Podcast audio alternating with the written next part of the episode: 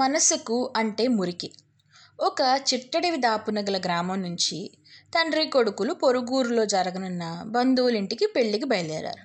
వాళ్ళు అడవిదారిన కొంత దూరం వెళ్ళాక బురద గుంటలో చిక్కుకున్న మేకపిల్ల ఒకటి కనిపించింది. అది గుట్టపైకి చేరలేక మే మే అంటూ అది దీనంగా అరవసాగింది. మేకపిల్ల అవస్థను గమనించిన తండ్రి పంచెను మోకాళ్ళ మీదకి మడిచికట్టి బురద గుంటలో దిగి మేకపిల్లను రెండు చేతులతో పైకెత్తి పట్టుకుని గట్టు మీదకి చేర్చాడు.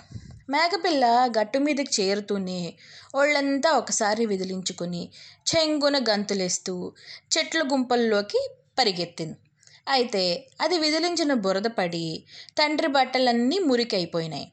ఇది చూసి కొడుకు నాన్న అనవసరంగా మేకపిల్లకి జోలికి పోయి కొత్త బట్టలన్నీ మురికి చేసుకున్నావు.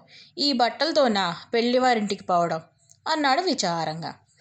ఇందుకు తండ్రి చిన్నగా నవ్వి? బాబు బట్టలకు అంటిన మురికిని సులభంగా వదిలించుకోవచ్చు కానీ ఒక సహాయం చేయగలిగి ఉండి కూడా అది చెయ్యకపోయినప్పుడు మనసుకు పట్టే మురికిని వదిలించుకోవడం సాధ్యపడుతుందా?